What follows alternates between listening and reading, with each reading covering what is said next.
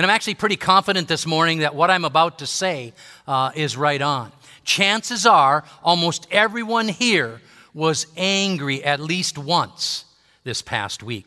It might have been a minor irritation, like getting caught behind a slow driver or getting stuck in a traffic jam. It may have been being frustrated with your children for not picking up their toys. Uh, it may have been a situation at work. Or like a pastor who was sharing on a video that I watched this week, when he came home, he noticed that his wife had taken the garbage out of the garbage bag in the kitchen, tied up the bag, carried it out into the garage, and then set it right next to the garbage can.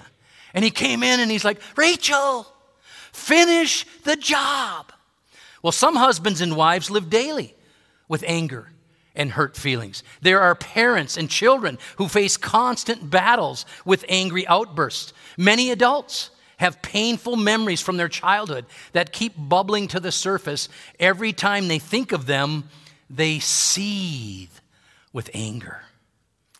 Churches can be known for struggling with anger which leads to conflicts between parishioners and sometimes even leadership. And many times these conflicts are over theological differences. When, with all the information that's available out there online now, it, this, this is exponential, these problems that can exist in churches, because those things aren't always necessarily vetted, but people can get all this information and things that fit with what they think, and all of a sudden you've got tremendous fertile grounds for theological uh, dissension.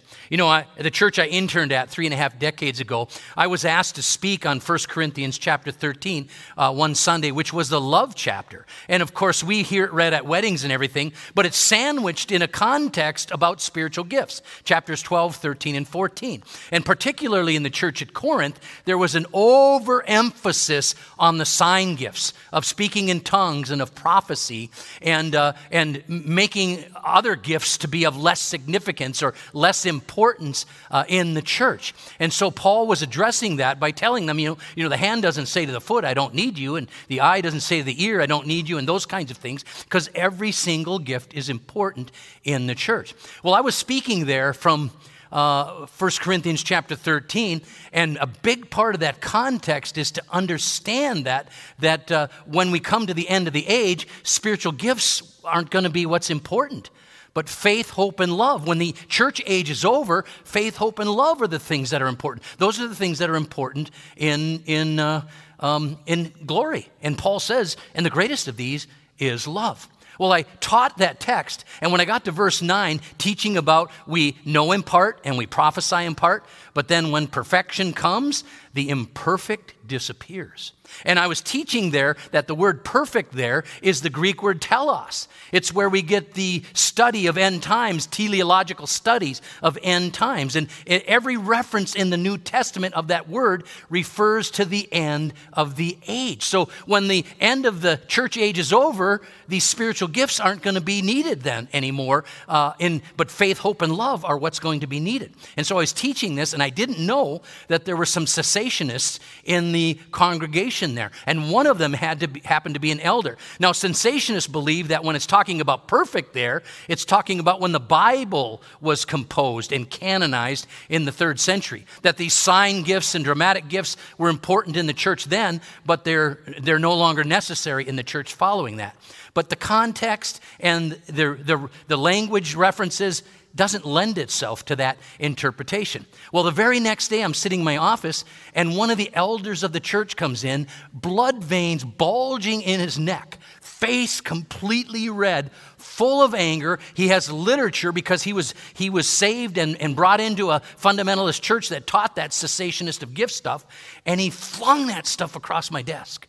And, uh, you know, he wanted me to read it and he wanted me to know that I wasn't teaching the Bible correctly and blah, blah, blah. And I, I said, I'm sorry, I didn't mean to offend you uh, in doing that. But I have to also say, I can't apologize for teaching the truth of God's word. Some people are really angry right now about their employers mandating the COVID 19 vaccination. Other people are angry that there are people in our culture not being vaccinated. Some people are angry right now with the trajectory of our government and the lawlessness in our land and the open, porous borders, except if you talk about the northern border. And then some people are so upset right now that no matter what happens in our culture, that there's a segment of our population that makes, turns everything into an argument about racism. The truth is, right now, many people are angry in our nation, and plenty of them are venting it and expressing it in inappropriate ways. And I'm very concerned that when we get further down the line here, we're going to end up with a lot of broken relationships as well and a need for mending those broken relationships. That's where the church needs to step in with the, with the grace of God and God's healing power to show the way how relationships can be mended. Now, if you're thinking to yourself, well, I don't get angry, then it's possible that you actually might have a serious problem with anger. More serious than the person who even admits that I struggle with anger. See, some people who say that they don't get angry suppress their anger, which stops the healthy processing of anger and also contributes to toxic levels of internalized anger. By the way, there are a whole host of medical problems associated with unprocessed anger. Do you know that it causes high blood pressure? That it can cause hardening of the arteries, that it can cause heart disease and headaches and stomach problems and ulcers and colitis and even insomnia, just to name a few. And some people who claim that they don't get angry, uh, and they're the people that say, oh, don't raise your voice, you know, don't yell, all those kinds of things, they're actually known to be passive aggressive, a sort of underground way of manipulation and non cooperation. This is how people seek revenge or how they get even, pretending everything's okay, but covertly being difficult. Anger, folks, is a gateway emotion to so many other problems in life. In fact, anger is only one simple letter, the letter D, short of danger. Now, I happen to be personally amused that in the United States of America, by all of the states now that are legalizing the recreational use of marijuana. And this goes back to my undergraduate health education degree, because one of the things that we studied when we studied drugs and alcohol was that marijuana happens to be a gateway drug.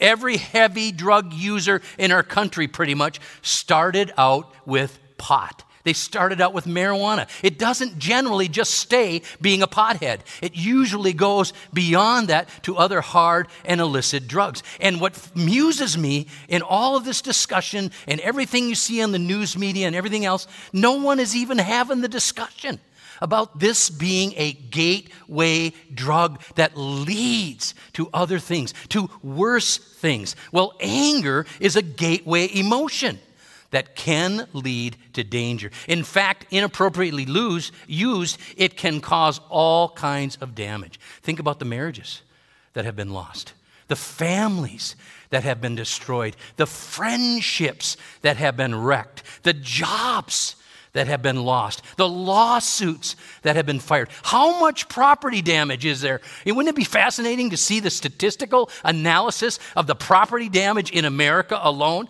caused by anger? And how about domestic abuse and violence? And you know that most murders and crimes of passion are linked to anger? And what makes anger so dangerous is that it often reinforces in the angry person's life what they want. So, in that sense, anger is self reinforcing. Angry people often get results, which means then that we're more than likely, as a sort of conditioned response, to get angry the next time around because we'll get results. Now, anger is often a shortcut that short circuits relationships and even short circuits satisfaction in life. In the short term, people alongside of angry individuals will cave in and they'll give the person what they want, but in the long run, they will end up distancing themselves from someone who is an angry uh, person. Now, how many golfing buddies does the person have who gets angry every time when they're out on the golf course and their game isn't going the way they want? Now, I have a brother in law who loves golf. Outside of his faith in God and his family and his job, golf. Uh, he, he loves golf like I love bow hunting. And uh, he is, he, every free moment he has, when he can, he will be out golfing. Well, he told me recently that he had to quit golfing with a Christian man and a lifelong friend, somebody that he's golfed with for decades. He had to quit golfing with him because it got to the point when this man expressed his anger over and over again on the golf course that he said it got to the point of being embarrassing. He told that this man, that his cussing and his swearing and his stomping around was over the top, and that he couldn't take him breaking his golf clubs over his knee anymore, which that never made sense to me. You know, a $300 driver, just because it hooks or slices or doesn't do what you want it to do, uh, uh all of a sudden you snap the handle off, and then you got to take it to the, you know, the, the golf club and or a golf uh, pro and get yourself a new, a new handle put on it. Or he said, I can't take it anymore when he goes to the water hazard and flings his club out in the water hazard, and then you got to sit there and wait for him to tuck his pants up and go out in the water hazard and, and uh, retrieve his golf clubs. Or the times he gets mad and just stomps off the course in the middle of the round. No one wants to golf with someone like that. My brother in law told the man that he needed to get help to learn how to deal with his anger. Now, people who usually hang on to their anger and exercise it often usually express their anger in a form of resentment. In other words, they nurse and they nurture their anger through hanging on to their resentments in life. And this usually manifests itself in people pouting, you know, in self pity and plotting to get even, or simply just making people around them miserable, which is why angry people have very few friends in life. Neil Clark Warren says this about anger I get what I ask for, but not what I want. An angry person tends to get the immediate results they're looking for, but they lose out on long term fulfillment. As, as others have said, Either learn to control your anger, or your anger will control you. We're beginning a new sermon series today called Mending Broken Relationships by speaking about anger, which happens to be the main culprit behind broken relationships. And this is why we've entitled our first sermon in the series, Anger, the Tricky Emotion. And it's tricky because it can do so much good in the world and so much good in the church when used appropriately. And when it is not used properly, it can cause untold damage. The key to managing this tricky emotion is to understand it. And to properly deal with the emotion of anger, we must understand it. Now, the first thing I want us all to understand today is the incredible physiological things that the response that happens within our own human bodies, okay? Uh, in Neil Anderson's book, Getting Anger Under Control, he writes that the nerve center in your hypothalamus activates your body's emergency system, often referred to as your fight or flight response. And this system, when someone gets mad, constricts the blood flow to your kidneys, to your intestines, to your skin, and at the same time, your brain sends a signal to your adrenal glands to dump large doses of adrenaline and cortisol into your bloodstream. Your muscles prepare for action. Your heart beats faster. Your blood pressure rises, pumping oxygen and rich blood to muscles where it's going to be needed most. See, God has designed our bodies to do this in preparation for action. And frankly, it is the same response that occurs in our bodies when we're startled or we're frightened. The emergency system kicks in right away. It's like the emergency generator goes right on in that split second, right at that moment, when we're frightened or when we're confronted with danger. And Pastor Nathan actually had this happen right here, just outside the church, 12 days ago, the day before the fall kickoff for the youth groups. He was outside and he was sawing a board. Uh, and he was going to put a sign up for one of the activities that they had going on. And he happened to notice out of his peripheral vision, just as he cut this board, some movement just, just coming out of the creek over here right behind him. And he turned and glanced, and there was a gigantic gray timber wolf. 75 yards behind the church. He said the tail was that long, that big around. Now, for the record, his mother and his father, which is yours truly, are really delighted that he chose to go with the flight response okay? Hustled into the church instead of going out there in the fight response to chase the timber wolf off of church property. But on a serious note, phys- this physiological preparedness is a state God has designed our bodies with to defend ourselves in times of danger, which is great when we're confronted unexpectedly with a timber wolf or a mama bear with cubs. But it is not so good when you're yelling at your spouse or yelling at your children. The second thing you need to know uh, about anger is that anger is a secondary emotion. It is always in response to some kind of stimulus, some kind of input that we're receiving. And we will be speaking more specifically about this in next week's sermon because we're talking next week about these inputs, these stimulus from Ephesians chapter 4, verses 26 and 27, in a sermon that's going to be called The Source of Anger. But generally speaking, we encounter some kind of slight, some kind of rejection, some kind of fear or frustration or hurt, and anger shows up. And the key in those moments is to ask ourselves, why am I angry? Why am I angry? God used this very approach with Cain in Genesis chapter 4. And I invite you to turn with me there, flip all the way back to the beginning of your Bible in Genesis chapter 4. And uh, let me read for you verses 1 through 7. Adam made love wife Eve, and she became pregnant and gave birth to Cain. She said, With the help of the Lord, I have brought forth a man. Later, she gave birth to his brother Abel. Now, Abel kept flocks, and Cain worked the soil. In the course of time, Cain brought some fruits of the soil as an offering to the Lord. And Abel also brought an offering, fat portions from some of the firstborn of his flock. The Lord looked with favor on Abel and his offering, but on Cain and his offering he did not look with favor. So Cain was very angry, and his face was downcast. Then the Lord said to Cain, Why are you angry? Why is your face downcast? If you do what is right, you will not be will you not be accepted? But if you do not do what is right, sin is crouching at your door and it desires to have you, but you must rule over it. God didn't ask Cain why he was angry because God needed some information. No, God's omniscient. God's all knowing. He knew exactly why he was angry. He knew what was in his heart and what was in his mind. And God asked Cain to deal with his anger and jealousy before it escalated. That's why he was telling him that sin is crouching at your door. It, desire, it desires to devour you, and you must rule over it. You know, as co creators with God, we are co rulers. God has invited us in as image bearers of Him to rule over the creation that He has given to us. It tells us that in the early chapters of Genesis. And now He's inviting Cain to do the very th- same thing. But sadly, he didn't listen. And of course, Cain took the life of his brother Abel. Now, God did the very same thing with the prophet Jeremiah or excuse me, Jonah.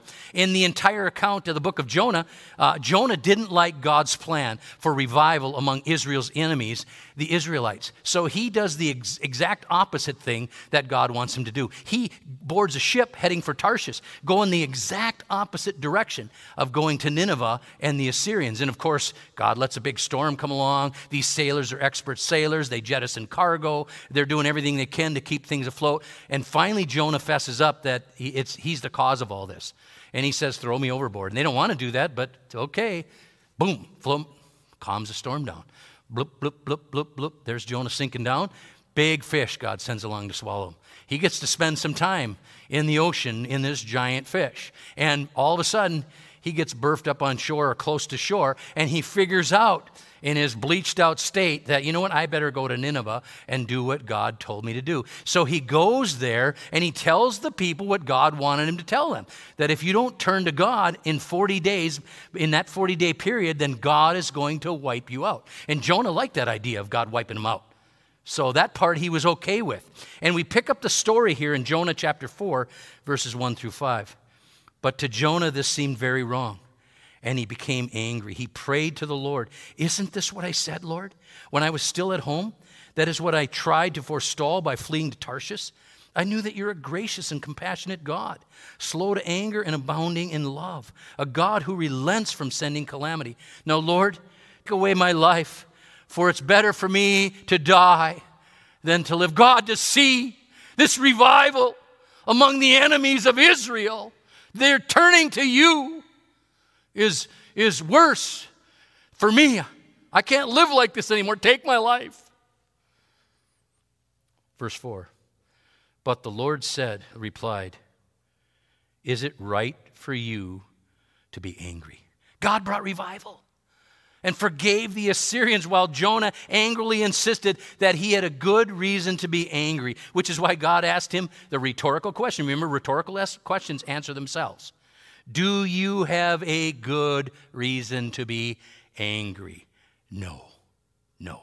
The key to understanding our anger is always to ask ourselves when we are angry, why? Why am I angry? What's the stimulus? What's bringing this on? Now, the third thing I want us to understand about anger today is that our own experiences with it have proven that we can control our anger when we want to control our anger. Every single one of us here have controlled our anger instantly turning it off when we had to or when we wanted to. And you may have been in the middle of a heated argument with someone. Maybe it was a teammate on a sports team. Maybe it was a classmate in school. Maybe it was a fellow soldier in your time in the military. Maybe it was with a sibling. And all of a sudden, the coach comes in, or the teacher walks into the room, or your commander shows up, or your parents come home. And what happens? All of a sudden, you shut it right off. Heated argument. Switch is thrown, shut right off, and you act like it never even happened. Or better yet, you're in the middle of an ar- angry argument with your spouse, and the telephone rings, and you look at the caller ID, and it says Pastor Daryl Nelson. And you answer the phone, Hi, oh, Pastor, so nice of you to call.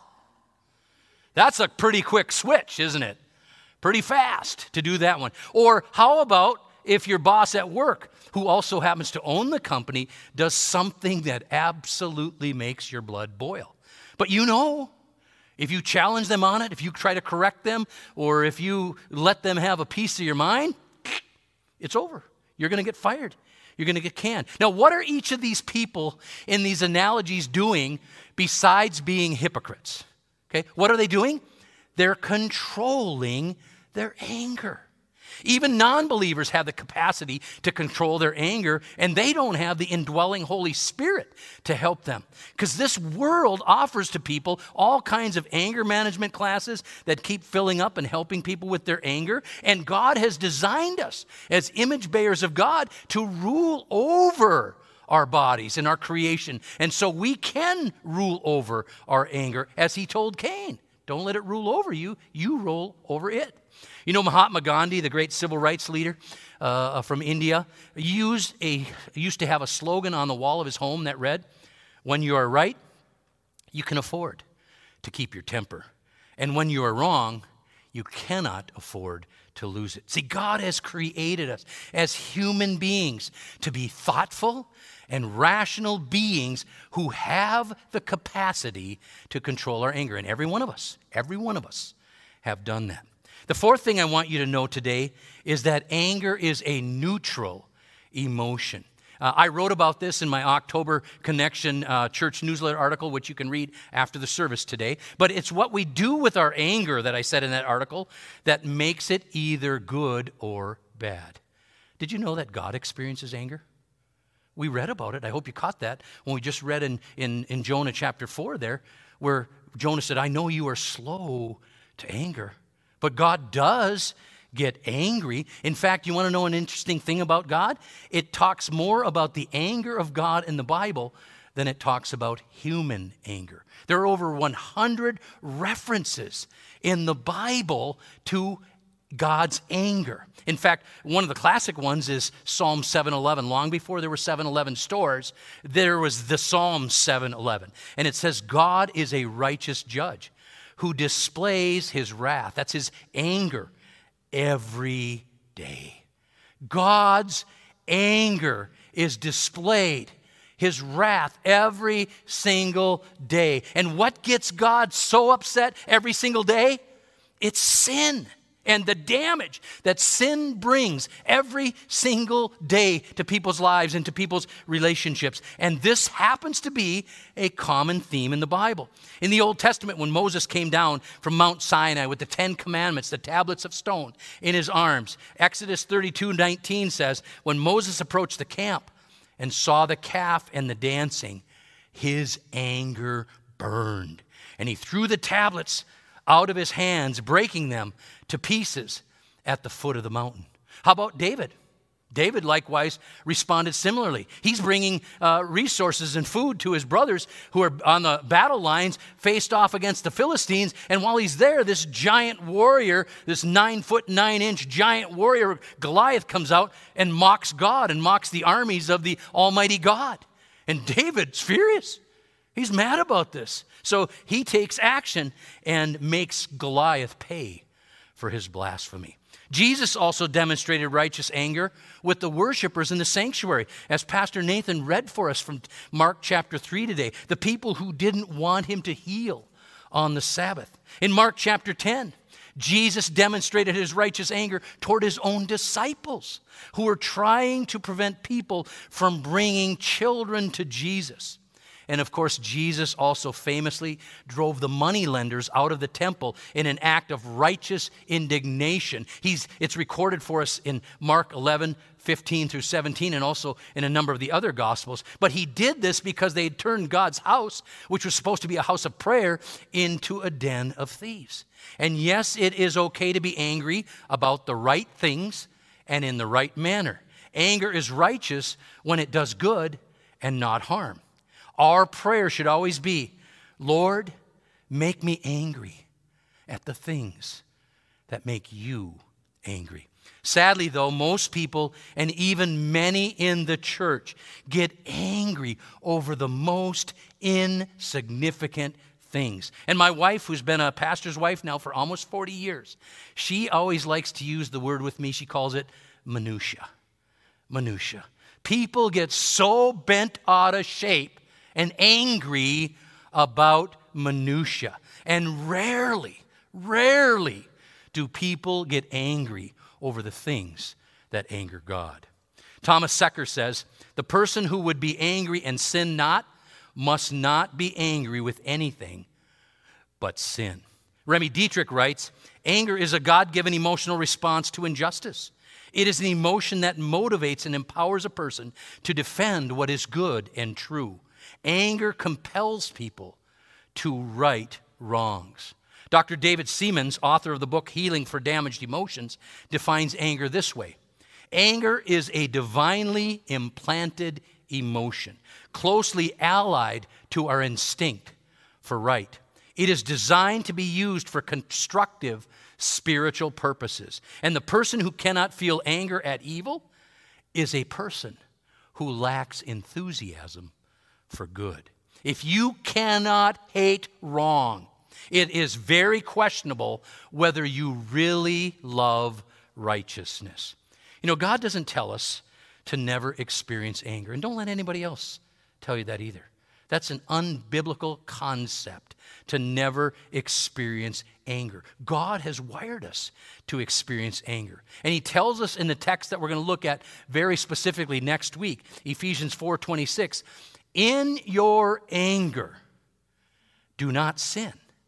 Do not let the sun go down on your anger. So the Bible does teach us that as Christians, we are to live our lives by faith. Everything that we do in life should be filtered through our faith, through what Jesus would do, through seeking the power of the Holy Spirit, walking daily in step with the Holy Spirit. And it tells us at the end of Romans 14, verse 23, that everything that does not come from faith is sin.